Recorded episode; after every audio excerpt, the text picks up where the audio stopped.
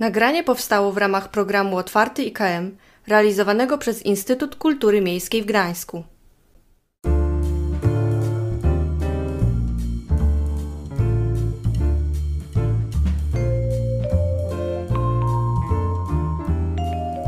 Witajcie, drodzy słuchacze, w czwartym i finałowym odcinku podcastu Artes Memorales, powstałym we współpracy z Instytutem Kultury Miejskiej w Gdańsku.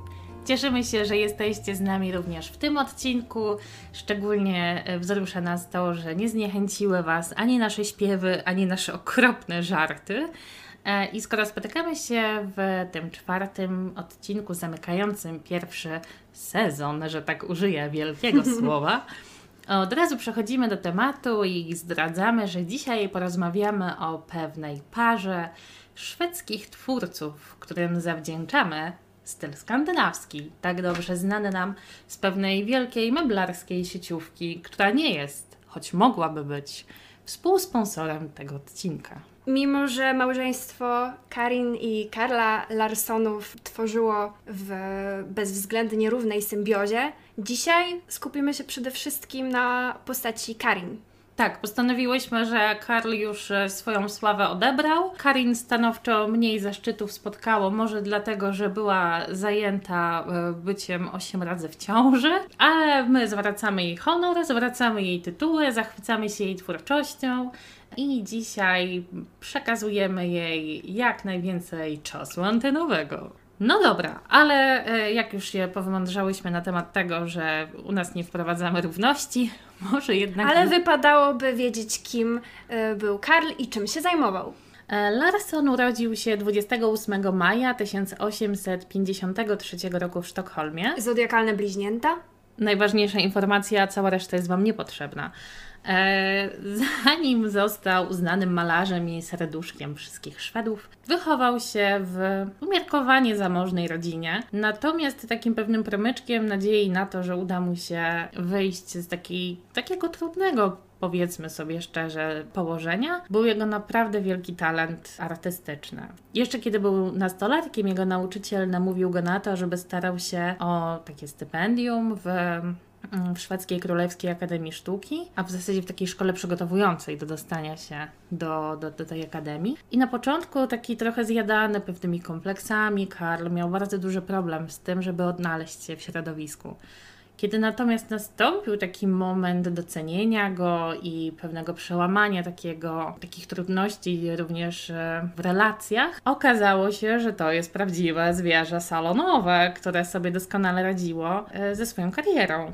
E, Larson zajmował się ilustrowaniem książek, czasopism. Na pewnym etapie, jak większość artystów, uznał również, że co należy zrobić w życiu? Trzeba pojechać do Paryża. Bardzo dobrze, że Karl zdecydował się wyjechać do Francji. Oczywiście znalazł się w takiej enklawie skandynawskich artystów pod Paryżem, czyli w Grès-sur-Loing i tam poznał swoją przyszłą żonę. I w tym momencie przechodzimy do głównej bohaterki dzisiejszego odcinka, czyli Karin Larsson. Urodziła się 3 października 1859 roku była zodiakalną wagą. Wiecie, to jest oczywiście najważniejsze. Ja w miarę możliwości postaram się ograniczać zodiakarskie. Ty się ciesz, że ja im kosmogramu teraz nie stawiam. Karin wychowywała się w mieście Halsberg. Jej ojciec Adolf był zamożnym biznesmenem i był w stanie zapewnić jej bardzo rzetelną edukację. Karin już od wczesnych lat dzieciństwa zaczęła zdradzać talent artystyczny. Zupełnie jak jej mąż. Zupełnie jak jej mąż. Uczęszczała do francuskiej szkoły w Sztokholmie. Potem studiowała w szkole artystycznej rzemiosło typu hawciarstwo, tkactwo, robótki ręczne i takie tam. Czy pamiętacie taką jedną wspaniałą postać z serialu, która również e, studiowała hawciarstwo i szydełkowanie? Bo ja podpowiem, że był to sen Hiacynty i Ryszarda Bukietu. Karin studiowała na szwedzkim ASP, gdzie uczyła się malarstwa. Po studiach wyjechała do Francji, do wspomnianej wcześniej szwedzkiej kolonii artystycznej, gdzie poznała Karla Larsona. Zakochali się niemal od razu. Wkrótce potem przyjechali razem do Sztokholmu. W tym Sztokholmie się pobrali, wrócili do Francji. Tam urodziła im się pierwsza córka Suzanne a później postanowili wrócić do Szwecji, gdzie ojciec Karin podarował im dom. Dom znajdował się w mieście Sundborn i początkowo przez małżeństwo był on traktowany jako domek letniskowy. Spędzali tam y, wakacje i w trakcie tych wakacji oboje zaczęli urządzać sobie swoją Lila Hytnas, y, ze szwedzkiego mała chatka, która swoją drogą wcale nie była taka mała, bo była to gigantyczna wręcz posiadłość z ogromnym ogrodem. Zwłaszcza porównując do dzisiejszych standardów tego, jak wyglądają Tak, warunki mieszkaniowe większości osób. tak, stanowczo było to dalekie od standardów e, patodeweloperki, z którą mamy do czynienia. Z drugiej strony e, Larsonowie mieli ośmioro dzieci, więc ja nie wiem, czy przy takiej liczbie domowników e, ten dom nadal wydawał się tak duży jak nam, biednym milenialsom. W ogóle w małżeństwie Karin i Karla było wspaniałe to, że e, to jest taki bardzo inspirujący przykład pary, która z jednej strony nie ograniczała się artystycznie, raczej dopełniali się, działali w pewnej symbiozie, wzajemnie się inspirowali. Te ich projekty były tak ich, były tak przesiąknięte tym, co wzajemnie tworzyli. Jedno drugie tak napędzało, że to w ogóle stanowi taką piękną przeciwwagę dla tych wszystkich toksycznych, nieszczęśliwych historii par artystów, o których słyszymy, e, kiedy już ewentualnie zdarza się z jakąś historią No artystów. tak, większość, większość historii, przynajmniej z którymi ja się zetknęłam, no to to jakieś patologiczne sytuacje, typu chora rywalizacja, jakieś e, podkradanie sobie pomysłów, Frida i Diego, ciągłe zdrady, awantury. Mm-mm. przemocowe zachowania. Tutaj się ma na myśli od razu Pabla Picassa, o którym wspominałyśmy w zeszłym Tak. odcinku. Claudel i ten Rodin, który kradł swojej ukochanej pomysły i wystawiał jako swoje. No tutaj właśnie z reguły z takimi z historiami się spotykałam, a tutaj właśnie Larsonowie stanowili taką totalną przeciwwagę do tych wszystkich historii, bo Ale my nawet w zasadzie pisałyśmy o jednej takiej historii na Artes, bo przecież pisałyśmy o Która na wyraźne żądanie swojego męża y, po prostu zniszczyła większość swoich prac, ponieważ on nie mógł znieść tego, że jego partnerka jest od niego zdolniejsza. No ludzie, halo, u Larsonów taka sytuacja nigdy nie miałaby miejsca, a Tak. jeżeli się kiedyś okaże z jakiejś dokumentacji, że tak miała miejsce, to koniec, koniec. Ja będę miała złamane serce. No, w każdym razie Larsonowie w końcu wprowadzili się do tej swojej małej chatki, którą powoli wykańczali. Do ostatniego kamienia. Do ostatniego kamienia. Styl Larsonów czerpał co prawda z folkloru szwedzkiego, z ruchu brytyjskiego Arts and Crafts. Tam było sporo inspiracji, sztuka japońska, jakieś ryciny i tak dalej, i tak ale, Ale- też ten taki słynny, unarodowiony romantyzm, o Tak. którym w sumie bardzo mało się mówi, to jest bardzo ciekawe, ale może... Ten ich styl nie wziął się z powietrza. E, On był bardzo pod wieloma względami przełomowy, zwłaszcza jeżeli tutaj mówimy o projektach ich mebli i temu, jak traktowali wnętrza i w jaki sposób myśleli o domownikach, którzy tam mieszkali. To jest w ogóle zupełna nowość. W tamtych czasach bardzo modne były takie ciężkie, rzeźbione meble. U nich w ogóle takie rzeczy nie miały miejsca. Oni stawiali na meble lekkie, meble funkcjonalne, przeszklone, były kolorowe, czerwone na przykład, zielone. Ale też takie, że jeżeli twoje dziecko, które również jest pełnoprawnym domownikiem, weźmie rozbieg i walnie w fotel, to prawdopodobnie się nie zabije. Przed Larsonami było tak, że na przykład pokoje dziecięce były trochę wyizolowane y, od reszty domu. To i tak nie jest źle, jak te, jak te pokoje były wyizolowane. Znaczy, w ogóle wiecie, przełomowe podejście w traktowaniu dzieci jak ludzi. Po Tak, prostu ale co? też właśnie, właśnie co jest e, ciekawe, to nie tylko e, zupełnie e, zmienili podejście we wnętrzarstwie do dzieci, dając im przestrzeń właśnie wśród rodziców, jak również projektowali też meble e, z, Mhm. myślą, z myślą o potrzebach dzieci.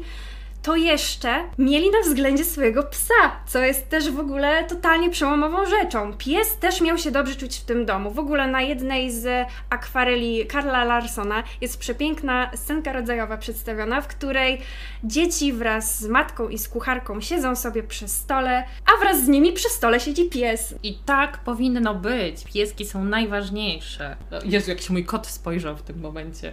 Karin projektowała meble, Karl zresztą też wspomagali się lokalnymi e, rzemieślnikami i stolarzami, ale Karl również interesował się stolarką i bardzo często e, zajmował się przerabianiem mebli, tworzeniem jakichś frezów czy malowaniem ścian. Tak, to w ogóle to ich, ta ich twórczość, ja już o tym mówiłam, ale ona się tak pięknie dopełniała również pod e, kątem tego, że oni mieli swoje obszary zainteresowań, w których byli tak dość mocno e, wyspecjalizowani. Natomiast to wszystko ze sobą tak pięknie współgrało i ja przynajmniej chcę wierzyć, że to, że to pie tak pięknie właśnie funkcjonowało w tej ich przestrzeni, e, było pewnym odzwierciedleniem tego, że po prostu to wszystko tak ładnie funkcjonowało również w ich życiu rodzinnym. I tak sobie jeszcze pomyślałam, jak zaczęłyśmy mówić o tym, że zmieniło się w ogóle podejście do myślenia o tym, czym jest dom pomyślałam jeszcze o takiej jednej książce, którą warto chyba polecić w tym miejscu. Na pewno będzie w przypisach, możecie sobie rzucić okiem.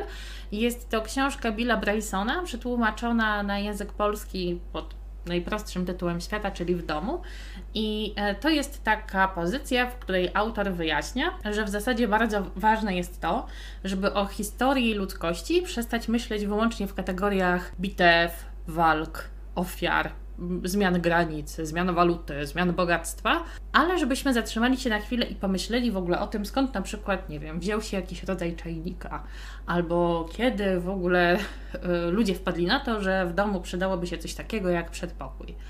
I to jest w sumie takie fajne uzupełnienie tego, jak to wszystko funkcjonowało, bo to wszystko wpisuje się w taki model myślenia również Larsonów o tym, że dom to ma być miejsce, w którym jest nam po prostu dobrze. Tak. Ma być wygodny, ma być przytulny, ma być dla wszystkich, ma być tam dużo światła i każdy, czy to dziecko, czy to pies, było to miejsce dla każdego, każdy miał się tam czuć dobrze. Przy czym jeszcze w ich przypadku ważne było to, że dla obojga z nich ta chatka była również pracownią i z jednej strony ona sama w sobie była jednocześnie i pracownią, i tworzywem, ale była też po prostu miejscem skupienia, inspiracji i przetwarzania. Właśnie co ciekawe, to mimo, że Karl był tą osobą e, tak stereotypowo zarabiającym mężczyzną na chleb, Karin została z dziećmi w domu, ale Karin w swoim domu była traktowana jako no równa jemu artystka, bo w tym domu były dwie pracownie. I te projekty były tak innowacyjne, że w tym momencie, jak wejdziecie na przykład na stronę Muzeum Lila Hytnas, zgadnijcie co, również w załącznikach. Tak jest, to jeżeli spojrzeć tak na wystrój ich domu, no to tam mogłaby mieszkać e, rodzina w 2021 roku i tam wiele nie trzeba za bardzo zmienić, żeby uznać to za wnętrze całkiem nowoczesne. Mogłabyś mieszkać w takim domu? Absolutnie mogłabym mieszkać w takim ja domu. Ja też zupełnie bez problemu, zwłaszcza, że Larsonowie robili to, co ja akurat strasznie kocham, czyli oni łączyli e, taką nowoczesność e, z czymś takim lokalnym, może trochę ludowym akurat w ich przypadku, ale u nich to wszystko było po prostu takie jakieś spójne, płynne i może dzięki temu ponadczasowe, że z jednej strony stawiali na nowoczesność w momencie, w którym w grę wchodziła funkcjonalność, ale z drugiej strony dużo przerabiali. No, wiadomo, że dużo tworzyli również swoich rzeczy, ale dbali w tym wszystkim o zachowanie pełnej, pewnej takiej spójności w tym, że oni mają jakąś historię jako ludzie, mają historię swoich rodzin e, i to wszystko, to wszystko miało miejsce po prostu w tym domu i to nie takie miejsce, że trzeba było to gdzieś upchnąć, tylko to po prostu w tym domu miało szansę żyć. Tutaj też warto zwrócić uwagę na to, jak wszechstronną artystką była Karin. Wiadomo, no Karl też. Karl malował i projektował meble, również je tworzył. Ale Karin nie dość, że była malarką, ale również e, tworzyła swoje własne tkaniny i zaprojektowała nawet model fartuszka, e, tak. który tak się przyjął, że wszystkie kobiety w Sunborn chodziły ubrane tak jak one, w ten fartuszek. Na, doczekał on się nawet swojej nazwy, zaraz Wam przeczytam moim kalecznym szwedzkim, e, za co przepraszam od razu z góry. Karin Sforklade. Karin Sforklade. Jak już tak opowiadamy e, o Karin z perspektywy jej małego fanklubu, to e, ja mimo tego, że nie wierzę po prostu w to, że istnieją ludzie, którzy potrafią ogarnąć ósemkę dzieci, ósemkę, też przy, trzeba zwrócić uwagę, że oni mieli pomoc domową. Nie? To nie była biedna rodzina. Karl był bardzo popularnym malarzem, Karin pochodziła z bogatej rodziny e, stać ich było na wynajęcie pomocy domowej, więc e, z niej korzystali. To nie było tak, że Karin wychowywała sama ósemkę dzieci i do tego Nie. się spełniała jako artystka, bo to jest wręcz, no nie ten. Nie, A to też trzeba, niemożliwe. też tutaj Mhm. czuję się w obowiązku trochę naprostować jedną rzecz, bo to tak nie do końca ósemka dzieci, bo jeden z ich synów e, zmarł w drugim miesiącu życia, więc tutaj też się nie obeszło bez e, takiego bardzo dramatycznego akcentu. E, Ale wracając do tego, w jaki sposób e, nieco dla mnie wręcz abstrakcyjny Karin ogarniała świat, ponieważ ona, będąc taką zaangażowaną mamą, zaangażowaną artystką, bardzo mocno poświęcającą swoją uwagę mm, kwestii kreacji, kwestii tworzenia domu, ale też prowadzenia domu, ponieważ tam ich chatka była. e, Mówimy chatka, bo to jest takie piękne tłumaczenie, ale umówmy się, że tej posiadłości do chatki naprawdę daleko. Ta chatka była też miejscem po prostu spotkań towarzyskich i to, że ten dom miał taką domową i przyjazną atmosferę, e, było pod tym względem też takie, e, takie nowe. Ponieważ e, tutaj z jednej strony nawet widać to w obrazach Larsona, że na przykład gdzieś tam jest jakiś nieposkładany koc, gdzieś tam w ogóle pies leży, tu jest jakiś bałagan i to się tam pojawia w tych pracach, że jest taki pewien taki domowy, zwykły rozgardiaż. Tak, jeszcze, jeszcze tak wracając do ogrodu, który też e, można sobie obejrzeć właśnie na stronie muzeum. Muzeum. On od kilku lat właśnie jest totalnie przerobiony tak, jak, jak wtedy, kiedy Larsonowie y, użytkowali go.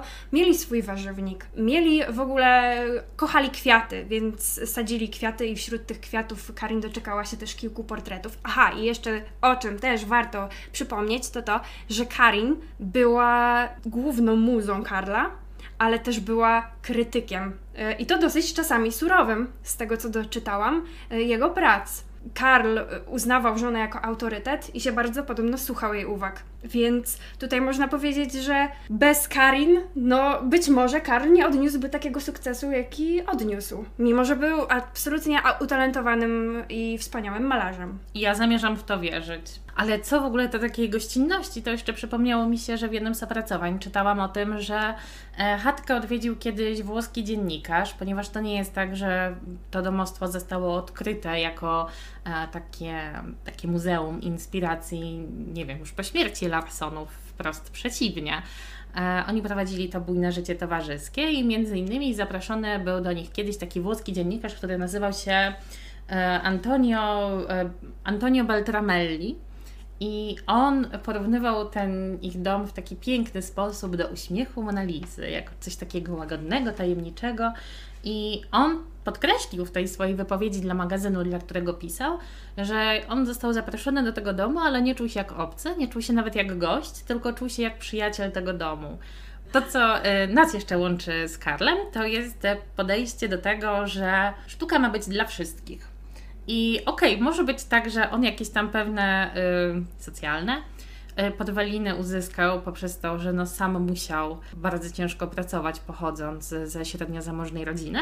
Natomiast mimo tego, że sam poglądy miał zasadniczo jakoś tam powiedzmy konserwatywne, aczkolwiek na pewno nie w takim znaczeniu, w jakim my z niego korzystamy obecnie, e, to on jednak uważał, że sztuka i promowanie e, musi być dostępna dla wszystkich. Musi być możliwie prosta, musi być możliwie użyteczna i musi być taka, która, i to też o tym mówiłyśmy w pierwszym odcinku, że ona nie onieśmiela. Więc może też właśnie to projektowanie w taki sposób, że to wszystko ma być takie Służyć człowiekowi. wygodne, Tak. tak, dla ludzi w ogóle, dla normalnego życia, dlatego że ludzie mają dzieci, ludzie mają zwierzęta, ludzie mają rośliny. Tak, tak. No, wcześniej dom był traktowany jako coś reprezentacyjnego. A Larsonowie podchodzili do swojego domostwa jako do y, miejsca, które ma służyć ich potrzebom. Ich potrzebom, ich dzieci. W ogóle też, co ciekawe, również dzieci miały swój wkład w to, jak wyglądała Tak. Lila.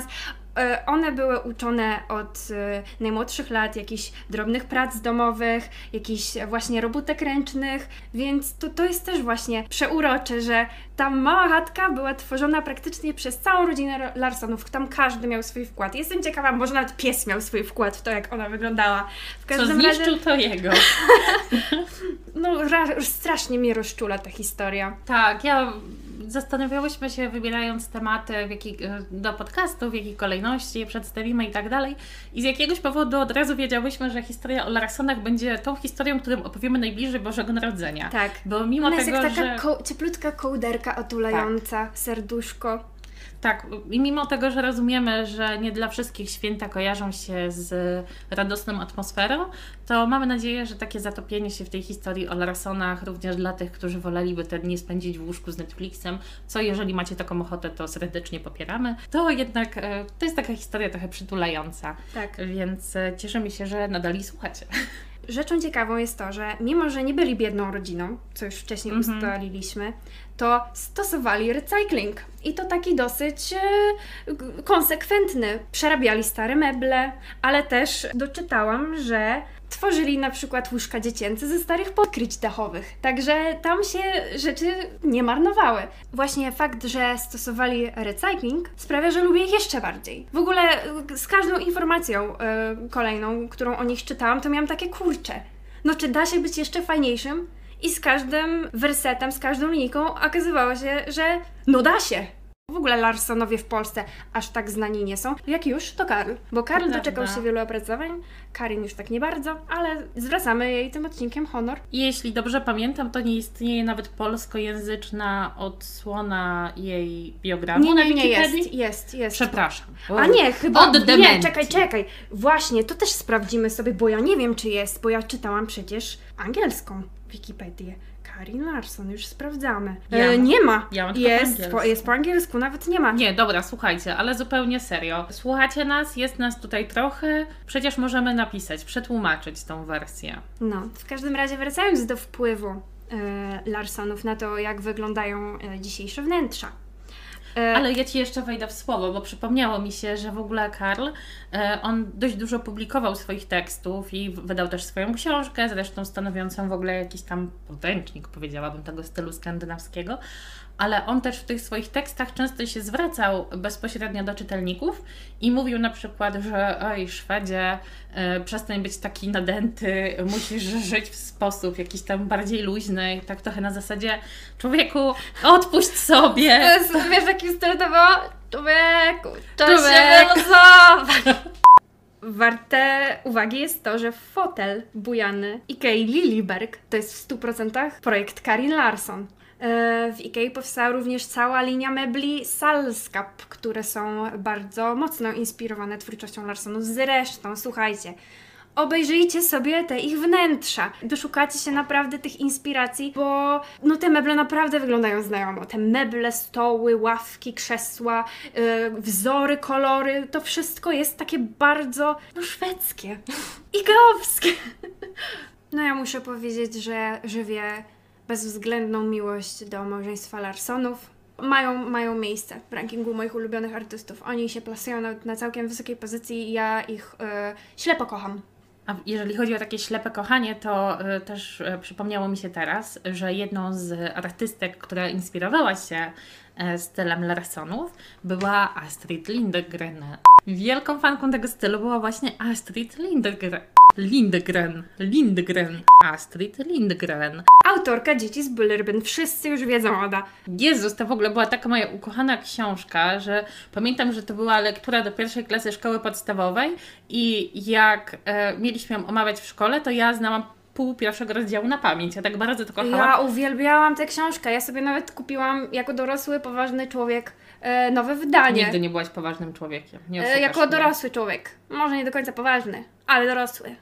Ale ja na przykład pamiętam doskonale, jak wyglądały te pokoiki tych dzieci z Jak Bullerbyn. były opisywane, no. I to przecież jest e, no kwintesencja. Aczkolwiek też ja zapamiętałam te pokoiki jako takie nieco bardziej surowe może niż to, co przedstawiali Larsonowie, ale to już nieważne. To już Astrid miała tam swoją wizję tego, jak żyły dzieci e, w tym miasteczku i koniec. Jakby z tym nie będziemy też dyskutować. Tak, może na koniec powiemy sobie jeszcze o jednej rzeczy, która miała miejsce w domu Larsonów. Nad drzwiami Karl wymalował napis.